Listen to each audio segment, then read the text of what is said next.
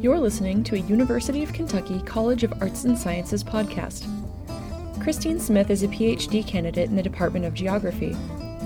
During the summers of 2010 and 2011, Smith visited Cairo to conduct research. She has gone to study the Arabic language, document art movements, and has unique perspective on the events in Tahrir Square that have come to be known as the Arab Spring. In this podcast, Smith talks about her experiences and what's waiting for her in Egypt this summer. Hi, I'm Christine Smith. I'm from the geography department at the University of Kentucky. And um, you've gone to Cairo twice. Why did you go the first time? Was that just yeah. purely to study Arabic, or were, was there any other research involved in that? Yeah, I got an NSF GRFP Graduate Research Fellowship, and I used that money to go to Cairo um, to do language instruction at the American University in Cairo both summers that I went. The first summer I went was exploratory and also a chance for me to learn Arabic. So, what sorts of things did you encounter while you were there? The first time? Yeah.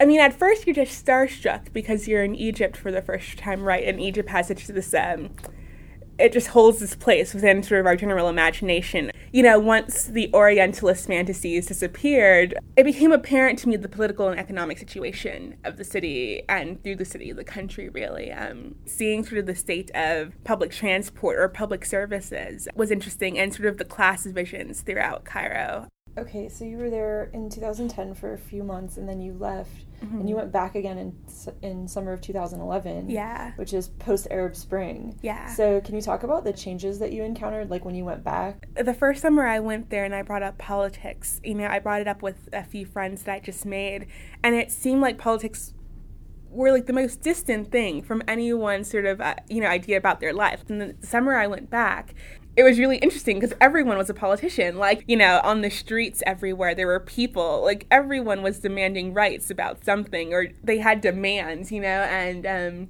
I'm realizing that a lot of these things that are happening with what we term the Arab Spring have been happening since 2004 and 2005 with groups like the Kafaya movement or labor unions um, who have been striking um, and sort of an important part of this process for a long time. So, in a sense, the Arab Spring um, has been in process before uh, 2011 and has also, I think, been it's been more of a wake up call for the people who live outside of Egypt, I think. So, in summer of 2011, you were going there not just to learn Arabic this time, but to conduct research, and yeah. you were studying um, artists and creativity in yeah. Cairo. So, do you want to talk about that research a little bit? Yeah. So, the second time I went back to Cairo, I had this idea that I was going to go and try to see what artists were doing in public space, specifically female artists. Um, before that, after the January 25th uprisings and the 18 days that led to the fall of Mubarak,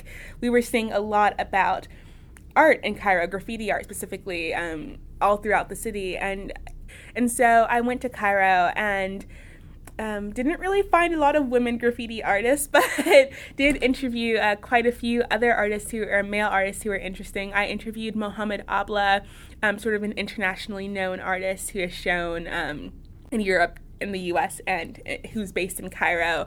Uh, one artist, uh, Hassan Hassam, um, who is a graphic designer, and uh, graffiti artist Ganzeer, um, who's probably the most popularly known out of the three who has sort of in the post revolution period becomes like a sort of a graffiti megastar. And so I interviewed those three, and I also interviewed um, the founder of El Sawy Cultural Wheel. The inspiration behind doing that was to sort of understand how creativity and imagination were reshaping the political landscape as well as the urban landscape. You took a lot of photos and you said that you also experienced a little bit of the Cairo like hip hop scene.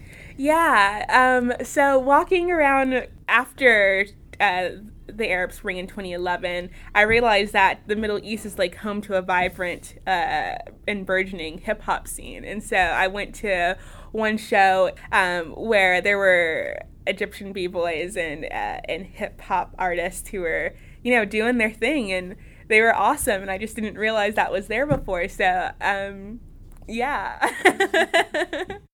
Are you gonna go back? Yeah, I'm going back for my actual dissertation research this summer. What's your um, PhD research going to be about? It's a transgenerational study of uh, mobility practices in Cairo, and specifically, I want to know how two generations of low income Cairenes navigate urban space with the threat of state violence. For many low income people, it'll be by public transport like bus or by walking. Just seeing how people cope with this very basic and sort of taken for granted thing, right? Like, you know, walking to work or walking to the shops. But it's in those moments where I think we can learn a lot about the state and state practices. We'll see how it goes. It's sort of based at four sites within Cairo. So, two sort of politically charged sites in a sense. One is Cairo University, a site of a lot of student organizing and that has been a site of uh, police surveillance, and also Tahrir Square, which is now this sort of sacred political site uh, throughout the Middle East in a sense. And then I have two sort of mundane sites. There are people who uh, before made their careers into, you know, on assuming what will happen or saying that you know the middle east is stable or these things are unchanging and making predictions about how you know the middle east is. Um, and i think what we've learned now is that you can't do that. There needs to be on the ground research about how things are always dynamically sort of coming together and changing and influencing each other. And i think by being a political geographer, um, sort of interested in these issues, I'm sort of in the mix to sort of find that out, and I think I'm set up in a really good way to investigate that. Thanks for listening, and thanks to the College of Arts and Sciences and the Department of Geography for making this podcast possible.